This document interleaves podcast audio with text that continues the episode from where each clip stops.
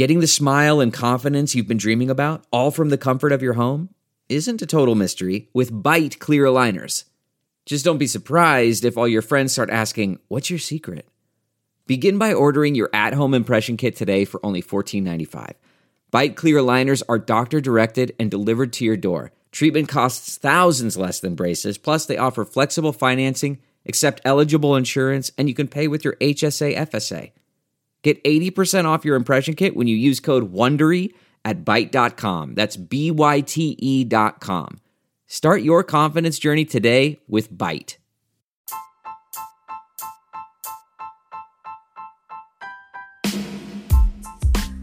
Hi, everybody. Sharyl Attkisson here. Welcome to another edition of Full Measure After Hours. Today, amid the chaos and confusion when it comes to COVID information, we get a healthy dose of clarity and candor from a top virologist working at the Army's Medical Research Institute of Infectious Diseases. This is an important podcast today. You're likely frustrated, like most everybody else, about how difficult it's been to get accurate information on all things COVID, not just because it's a novel virus. On top of that challenge, not knowing what was coming, we've been flooded with spin and disinformation, while sometimes true information has been mislabeled by propagandists as disinformation. And sometimes the ones doing the confusion are the ones we used to trust the most public health officials we pay to help keep us safe and gather accurate information. Well, there are some bright spots, and hopefully, you've watched Full Measure over the past year and a half or two years and heard some clarity when we've covered the issue. On the front end of all of this, I'm like everybody else. I didn't know whose information to trust. I talked to many, many scientists I read a ton of studies and I listened to what public health officials had to say. But now, with the benefit of a track record, I can see which ones who I talked to provided accurate information and which ones, as it turns out, did not, whether on purpose or not.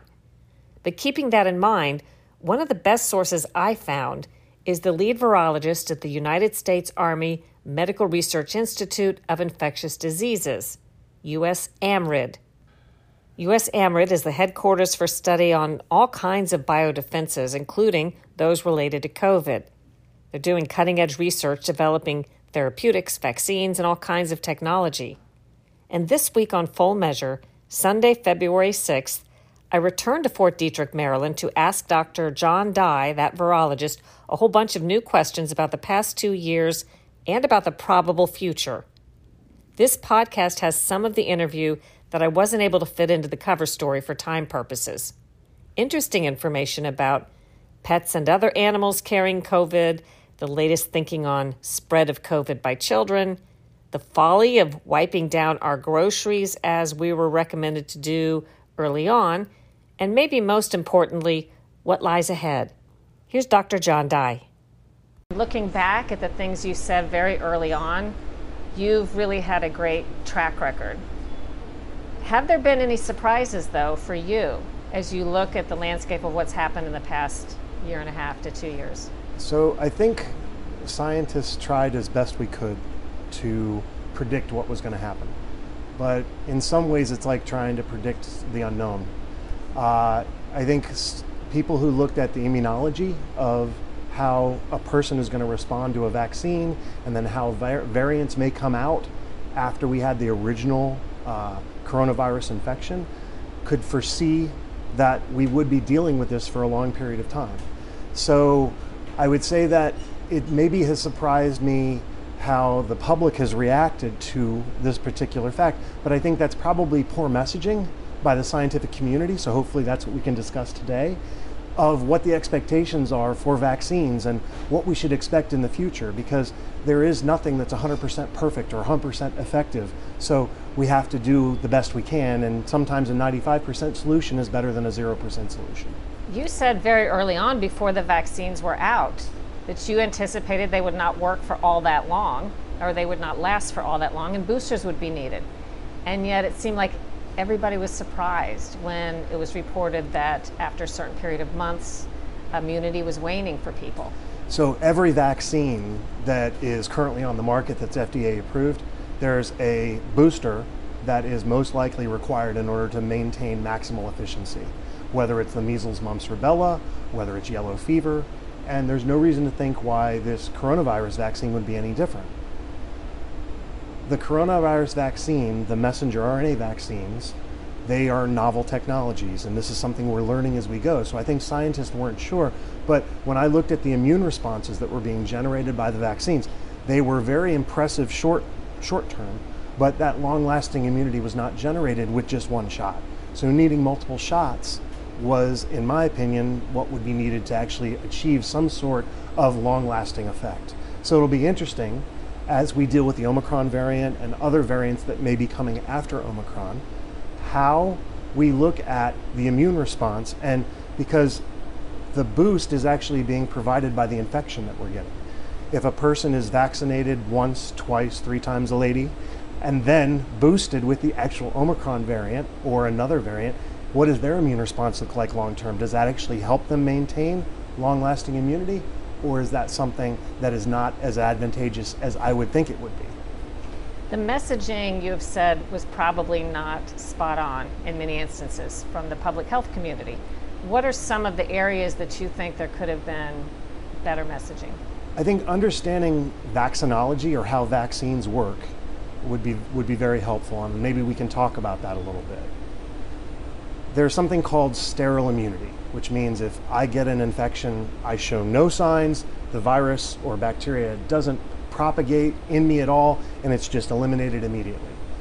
That does not happen very often in any individual. So, expecting a vaccine to lead to no illness or no, uh, no negative effects at all was very unrealistic. And I think it could have been messaged better that we expect. However, it's very clear that the vaccine is very advantageous at keeping people out of the hospitals.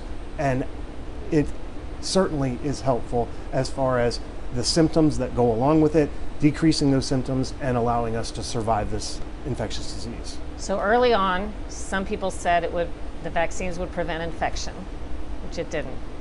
Said it would prevent spread, which it doesn't necessarily. Said that nobody vaccinated would be very sick or ever end up in the hospital or die. And as each one of those things, people looked around and saw that wasn't the case among people that they knew.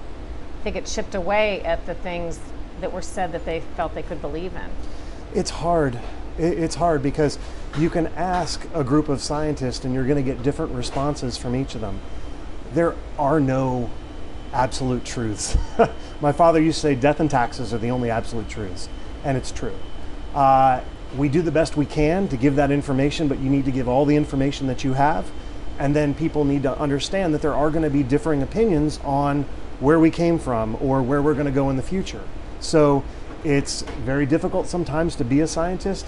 We're trying to take the data and the information we have at that time, make our best prediction of what's going to happen, and sometimes we're going to be wrong. Something else you were right about, you said very early on, there will be variants. There will be different forms of this that will come out.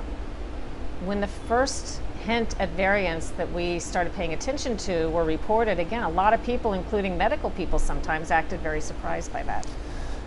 I think if you look at the history of viruses and how they infect people, you had to expect that there would be variants that would come out. Um, the protein on the outside of this virus is malleable, it's flexible, it can change. The immune system is going to put a pressure on that virus when it goes into a human or in any animal. And the, if it's vaccinated or a, a treatment, that's going to put a pressure on it as well. And the virus is going to try to outrun that. It's a seesaw. Your body is fighting and the virus is mutating, and it's a matter. So it's going to occur and there's nothing we can do about it. We just have to try to stay on top of it as best we can by looking at what's coming in the future and what we see in the, in the community right now. How would you explain in simple terms where we are now, coming through this rampant Omicron variant that so many people got, that was said was not as serious as the Delta variant?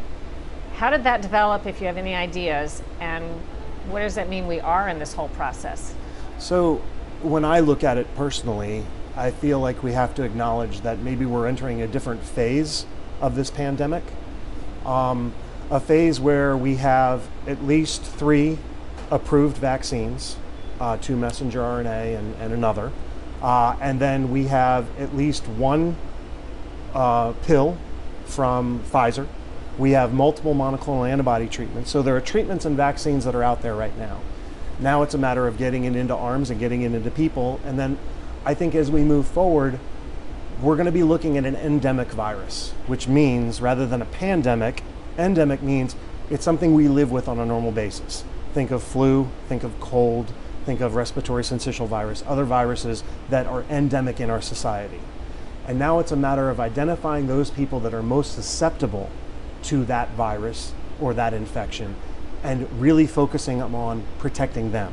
And I think that's as we see a shift in the landscape, I'm hoping that's the direction that the whole medical community will move towards after we get through this surge with Omicron because I believe that when you have when you layer vaccination, boost, boost, infection, and you look at how many people that encompasses now, you really are getting to a point where you're developing herd immunity or the population is developing an immune response to this agent. Now, as that agent changes, our population immune response is going to need to change along with it, and that'll occur over time. If you had to estimate approximately what part of our population either has herd immunity, good defenses, because they've either had coronavirus or they've had vaccination or both, where are we? It's hard to estimate because Omicron, there are a lot of people who are infected with Omicron that are asymptomatic. Uh, and then with the home tests, that aren't necessarily reported as far as when a person actually has it. It's hard to tell. But I would guess if you look at vaccination and then infection, we have to be looking at 70 to 80 percent of our population in the United States has been infected. But there are no hard numbers to back that up, but that would be my estimate. That's a much higher number than CDC has estimated based on either models or blood samples. I'm not sure which. So I think, but that was several months ago when that came out uh, and it is based on blood samples. But I think if I don't know of a single person who can't say they don't know someone who has been infected by coronavirus at this time, and especially the Omicron variant over the Thanksgiving, Christmas, and New Year's holidays, there certainly was a lot of infection that occurred across the United States. Um, so I think we're in a position where that's probably safe to say, but data will tell us as we move down this path. Vaccines aside, they weren't available in those early months. What have we learned about the power of natural immunity to provide a defense against repeat COVID? In other words, if someone's had an infection and fought it off. So, if you've had an infection and fought it off, you're much more likely to be able to control that infection if you see it again, as long as that infection is similar to what you saw before. If there's a drastic shift away as far as the number of mutations that have occurred, you're not going to be able to control it as well. You will be able to help control that. So I think as we move forward, we see what the immune response is in individuals, and then we can look to see what it's going to be long term as we move out. So is it not a function so much of how long your natural immunity lasts, but more a function of the type of variant it's exposed to in the future? So it's a combination of both. Uh, individual genetic differences between me and you and any of your, your, your listeners or viewers are going to change how you respond to a infectious disease. Everybody responds differently. Someone can develop long-lived, long-lasting immunity and they are rock solid against everything and they're able to handle it. Others might not be able to do so, and that has to do with age, genetic makeup, and a lot of other variables. And then you throw on top the Omicron variant versus the Delta variant versus the variants that will be numerically or alphanumerically named later on that then throws another layer of complexity on top of it. Based on what we know today, is it a rational approach to think that if someone wants to get vaccinated, maybe every year if something comes up like that for COVID, but other people who are healthy want to rely on natural immunity, either they've had it or they're okay with dealing with COVID? Are both of those rational approaches based on what we know today? I think if you look at influenza, people have used that approach for years. The influenza vaccine is offered every year. A certain percentage of Americans and globally choose to take the influenza vaccine, and a certain percentage choose not to. I can see that as a model moving forward as far as the coronavirus vaccine. I think there will be a coronavirus vaccine that will be made seasonally by companies and it'll be made available to the public. And I think it'll be up to the public to choose whether they want to have that vaccine or not. Or it could be mandated by a particular school system or That, state. that is possible as well. And there's lots of vaccines that are mandated by state or local school systems. In order for you to attend that school, you have to have that vaccine. And at the state level, that's where it's decided. So that's where I'm guessing that would occur. Can somebody get Delta and Omicron COVID at the same time? So I'm not aware of any data actually showing that, but there's no reason why they couldn't. You could get co infected with multiple variants of coronavirus, you could get co infected with flu and coronavirus or respiratory syncytial virus and coronavirus. And understanding how those viruses interact in the system is complex. And we've actually done studies here at USAMRIID where we have uh, challenged animals with flu, and then we come back and challenge with coronavirus. And the animals that were challenged with flu and then coronavirus fared better than those that were just challenged with coronavirus. So there is some immunity that is built up, probably innate immunity, that allows those animals to better control. So as we look at our landscape as humans, we look at, well, if you see the flu, then you see coronavirus, how's that going to play out? It's going to be very interesting because there's lots of other infectious diseases out there, colds and otherwise, that we see and how our immune system responds to that. What you're suggesting is if somebody gets the flu and gets coronavirus after that, it may not be this recipe for disaster that would seem to be implied. I don't scientific, I don't think scientifically we know the answer to that question yet. There is certainly immune responses that are more general that a previous infection can better prepare you for future infection. So that could be positive. However, it depends on the person and depends on the order and how it goes. And if you're already in the midst of a flu infection and you are really not feeling well, to add a coronavirus infection on top of that may not be the best idea. However, if you've cleared the flu and you, you still have that immunity, it could actually help. Can you explain in like a way we could understand how Delta probably came about? You know, what the virus wants to do and what it Sure. typically does. So the virus, if you think of the virus as a person, and if you just think about it that way, the virus's point is to survive. The virus's point is not to kill its host, because if it kills its host, then it's not a very good virus and it's not going to propagate and spread. So the majority of the mutations that we're seeing, it's not necessarily for a more lethal virus because that's not necessarily preferred. It's for a more transmissible virus so that it can spread easier from person to person. So a recipe for how you can develop variants. Let's just not let's not make it about delta. Let's make it about anything. Um, if you have if you have a person who's immunocompromised, and that immunocompromised person gets a coronavirus, a normal person may clear that coronavirus in five to 10 days. A person who's immunocompromised, that virus is going to be with them a lot longer. And they're going to get treatments, they're going to get monoclonal antibodies, they're going to get other treatments that try to tamp down that virus so that the immune system can control it. But it also gives the virus more time to mutate and change over time. So basically, in an individual who's immunocompromised that's received these treatments, you're putting a selective pressure on that virus to change and move away, get away from that treatment, and you're giving it lots of time to have those mutations occur. So it's it could be mutating in that person's body Correct. at the moment. Oh, it certainly is mutating in that person's. And you're creating many, many different versions of the virus as you go. And those that are more transmissible or uh, have an advantage to that virus will then be transmitted to uh, future people. So, in a situation like that, you have unfortunately a perfect storm where you can actually get variants that come out. That is one scenario for how a variant could emerge, and it's not it's natural. It's going to occur, and that's that's why when we talked the last time, I fully expected that we would see different versions or different flavors of this particular virus over time. Uh, and it's going to continue to happen. What we hope is that our natural immunity, the vaccination immunity, our, pre- our exposure to the virus over time will prepare our immune system so that we're able to control it much the way we control other infections that, were, that are endemic in our population. And then along came Omicron. A couple of comments on that. This was um, something that spread like wildfire, So the spread, even among people who've been vaccinated and even among people who'd already had COVID. so Omicron was divergent or different enough from the Delta and other variants, and I'm sure that you'll probably talk more about that with some other people here at USAMRIID, that it was divergent enough that the vaccination didn't provide enough protection compared to what it did against Delta. Why isn't it called a new strain then?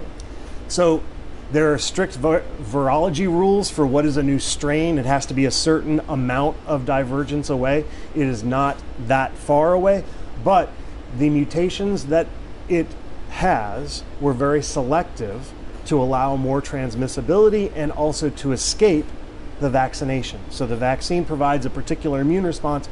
It's going to the virus is going to try to escape that and generate these variants. So it was, it had a lot of different mutations that occurred, uh, and they were in particular places that were very advantageous to that virus to propagate and spread among people. So I guess there are, you said, at least two possible outcomes of where it goes. Either because so many people were infected with Omicron, maybe more of the population is safer now, or maybe not. So I think the scientific community is split at this point in time on where we're going to go from here. I think there's a certain group of scientists that believe uh, that we're going to have we're going to be having this problem for decades and decades and decades, and it's going to be just as bad as it is right now. I'm a little more optimistic than that. I believe that we will continue to see variants that come out over time. I think that Omicron will die down, and then six months to a year from now, something else will pop up as our immunity wanes over time. And as booster vaccines become available, people can choose to get those and move those forward.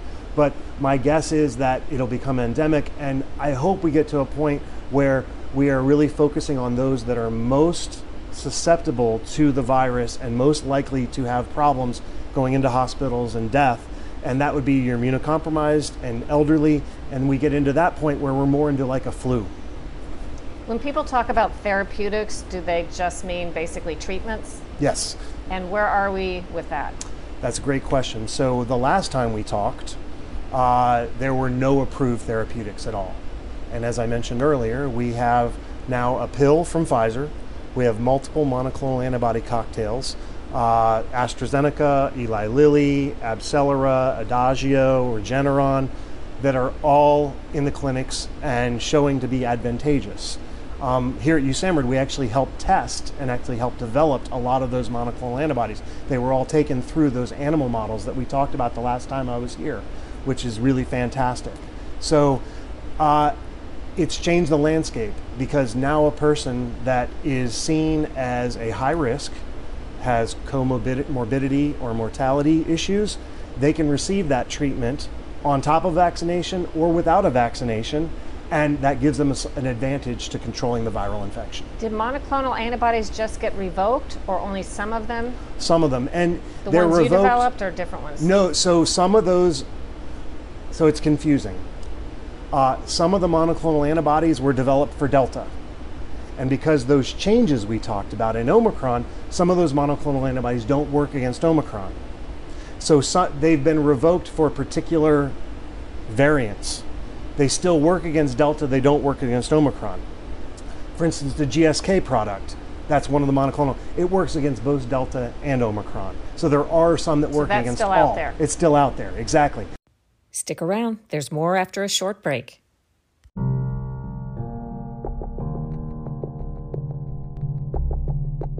Americans are rightly alarmed by the increasingly tight grip on the news and information by special interests, corporate interests, and big tech. In my new book, Slanted How the News Media Taught Us to Love Censorship and Hate Journalism, I tell the important inside story of how we got here and the Orwellian world where we will find ourselves if the course isn't altered. Pick up a copy of Slanted today. Do you have something to say and want to make your own podcast? Let me tell you how to do that for free with Anchor. Anchor has creation tools that let you record and edit your podcast right from your phone or your computer. You can even add any song from Spotify directly to your episodes. Anchor will distribute your podcast for you so it can be heard on Spotify, Apple Podcast, and many more places, and you can make money from your podcast with no minimum listenership. It's all you need to make a podcast in one place. Download the free Anchor app or go to anchor.fm to get started. We're back. We talked before, and you said the reason at the time the vaccine was not being forced or required by the military, by the troops, is because the virus is not like smallpox. It's not killing a lot of people. It's hard to force a vaccine on under those scenarios. Now it is required. Correct. So when it was an experimental use vaccine and not approved by the FDA, it's very difficult to enforce the administration of the vaccine in any community, whether it be military or otherwise. Once the vaccine became FDA approved, the military looks at it as a force readiness. Uh, the military can't afford to have sick soldiers as well as soldiers who are in the hospital beds or dying. That's obviously not acceptable. We have to have a force readiness, so the vaccination was mandatory or is mandatory for the military uh, to main- maintain that force readiness. Pets and animals. Mm-hmm. I personally know a few people who got COVID and their pets were also diagnosed. In one case, the cat had to be put down, got very sick. In some mm-hmm. cases, it's dogs. Yes. We've heard cases where zoo animals, Tigers. yes, lions are diagnosed. And when I look on the CDC website, it just says something like animals are not believed to be a major source of transmission. But to me, that seems like a huge area to look at. What do we know about that? So I don't know that there's been much that's been looked at at that as far as is it transmissible from a pet to a human. Uh, one thing that I would say is I don't know how each of those animal species, how coronavirus acts in them. And I think we're still trying to understand how coronavirus behaves in humans. So trying to also understand how coronavirus behaves in other animals, such as pets, adds to a layer on top. Originally, kids were said to be not good carriers. At least I heard that kids aren't good spreaders and they weren't getting sick. Now it seems like more children are getting ill, not very ill, but they are showing symptoms. Are they s- spreading coronavirus more easily than we thought? So I don't think that I don't believe the messaging was correct that children cannot be spreaders of the virus. I think that any human that has respiratory tract and has coughing and sneezing is going to be a potential spreader. So to think that a child couldn't spread it is not really logical thought process. Uh, however, I would say that the children children are less likely to have the devastating effects of coronavirus that we see in adults, and that has to do with their immunological status and how, how, how strong they are immunologically. Were we correct in wiping down our groceries with That's a great question. antibacterial things? So I think the data now shows that it really probably was a little over the top for the wiping down of all the groceries and everything. The vi- and I, I said this in our last talk. The virus is actually not that sturdy. It's not that hardy a virus. It doesn't have a very thick coat around the outside of it that's protecting it. UV irradiation, uh, temperature, uh, humidity, all these things actually are deleterious to this virus when it's on a surface. So I think as we move, as we learned more about that, and there were studies that came out, we determined that you know it's there's nothing wrong with abundance of caution and doing that, but the likelihood of the virus spreading from someone taking a head of lettuce and then someone else picking up that head of lettuce in the grocery store was very very minimal, if if possible at all. Do we know anything about how quickly COVID could spread? Again, I think it was said at one point you'd have to stop and talk to an infected person for 15 minutes. You know, people were trying to put times on it. Do we know anything about how long you'd have to be exposed to somebody and in contact with them to get it? I think it depends on so many different factors that putting out timelines like that are very difficult. How infectious the person is talking to you is, how much virus are they shedding? We know of cases where a person is asymptomatic yet they are shedding an incredible amount of virus. So if they're talking to you, they're going to spread it to you. There's no way to avoid that. So setting timelines like that, I understand why it's needed because you have to set some sort of parameters for people to understand and determine when they need to go get a test or when they don't need to go get a test. But it's very difficult because there's so many unknowns. Is this facility working on research on new vaccines related to COVID? So, yes, we have multiple second generation vaccines that we're working. We're working with industrial partners as well as internally just USAMRIID driven uh, vaccines for coronaviruses and other viruses. So, yes, I think next generation vaccines are coming down the pipeline. Uh, they look at different variants. I think looking at future vaccines that provide more broad spectrum control of coronaviruses in general, not just SARS CoV 2, is the direction the majority of the industrial partners and our own institute are moving towards. What about, I think they called it a pan coronavirus vaccine that the Army says it's developing. Is that something similar to what that, you were working that on? That is exactly, so we, we've worked with that vaccine candidate, uh, but not just the Army. There are multiple other industrial partners that are trying to develop a pan coronavirus vaccine. And the idea is if you look at SARS CoV 2 and SARS CoV 1 and MERS and all the different variants, what are the shared attributes of those particular viruses? And can we make something that looks more like this mosaic of all of these different parts of viruses that would then provide protection against anything coming out in the future? when we try to assess what's happened and what's next, the numbers can be deceiving, as you said. Um, first of all, a lot of people may have COVID that never are reported into the system. And then other people are counted even though they're not really sick with COVID. What's your comment on that? So I think understanding what the true infection rate is is very difficult. However, the trends that you see across either states or counties or the country, I think they do tell you something about how many people are infected. If you see that there's an increase in the number of infections, I think that's genuine. It may not be that that's the exact number of infections, however, it's all relative because I would argue that the same number of people are not being counted in each particular case. So I think the trends and the lines and the, the graphs are representative of what's going on. I don't know if the scale is correct not as many people tested for SARS originally. You know, we weren't testing everybody, so there are probably more cases than we measured. But I heard the former head of CDC say something like, in 19 years, only like 10,000 cases of SARS were reported, versus look at what SARS CoV 2, coronavirus that we call, look at what it's done. Have we reached any more conclusions about what's going on with this and whether it was man made and where it came from? So that's going to be a very difficult question that's going to probably plague us for years. There is not enough data at this point in time to determine, in my opinion and many people's opinion, whether this was a accidental release from a laboratory, whether it was man-made or whether it came from a bat that someone came and encountered in a cave. At this point in time, it's very difficult to determine what that is. And unfortunately, the further we get away from the proximal event the more difficult it will be to track that down.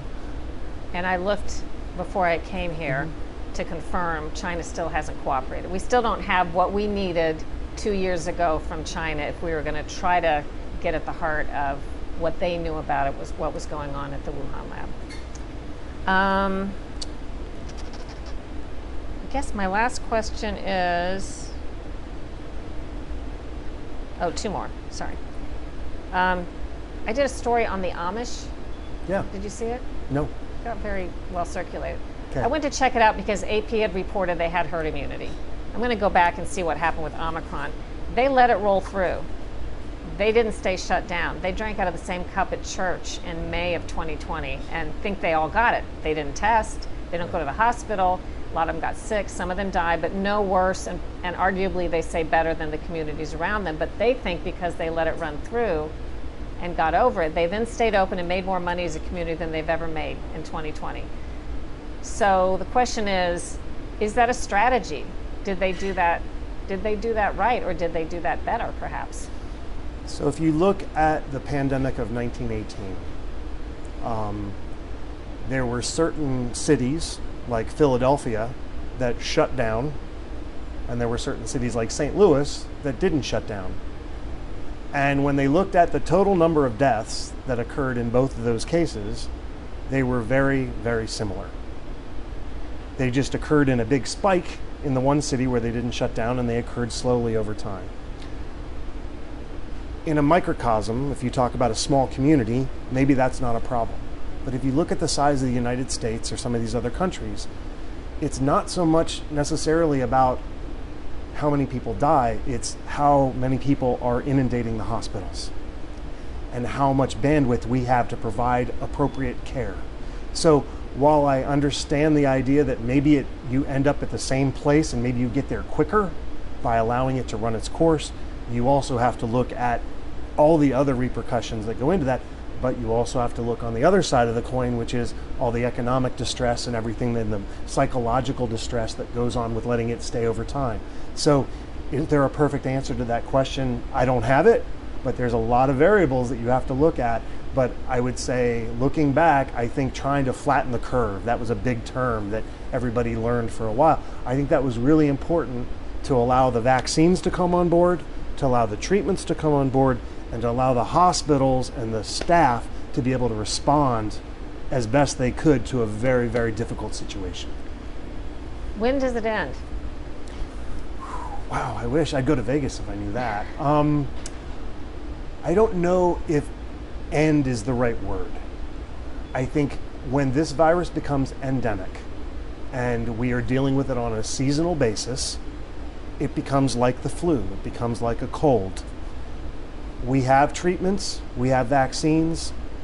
As I said, I think the end game for this will be we live with it, we learn to live with it, and we protect those who are most susceptible to this virus so that we are giving ourselves the best chance to be able to control and survive. Anything else I didn't ask that you're working on you want to talk about or say? So, the last time you were here, uh, it was over a year ago, and we were, I would say, at USAMRIID doing about 80% coronavirus work and 20% of our normal work, biothreat work. And what I would say is that now we've kind of shifted, and I'd say we're back to a 20 80 split the other way, where 20% is coronavirus and 80% is our other work. But I think what's important to know is that not only are we here at USAMRIID to support the coronavirus effort, but we're also keeping active in all of our other programs with Ebola and all the other infectious diseases and the bacteria, the anthrax, the pestis, uh, the burkholderia, all these other agents that have the potential to cause pandemics in the future. We have to try to stay ahead of this as best we can. There's going to be another coronavirus. It won't be called coronavirus, it'll be called something else as we continue to infringe on the environments of animals and ecosystems, we're going to have spillover events that occurred, whether coronavirus was a spillover or not. There will be spillover events that occur, like Ebola. We have to try to be prepared for that, and that's why we're here. Hopefully, we can fill the medicine cabinet with lots of potential vaccines and therapeutics so that we're not caught off guard again.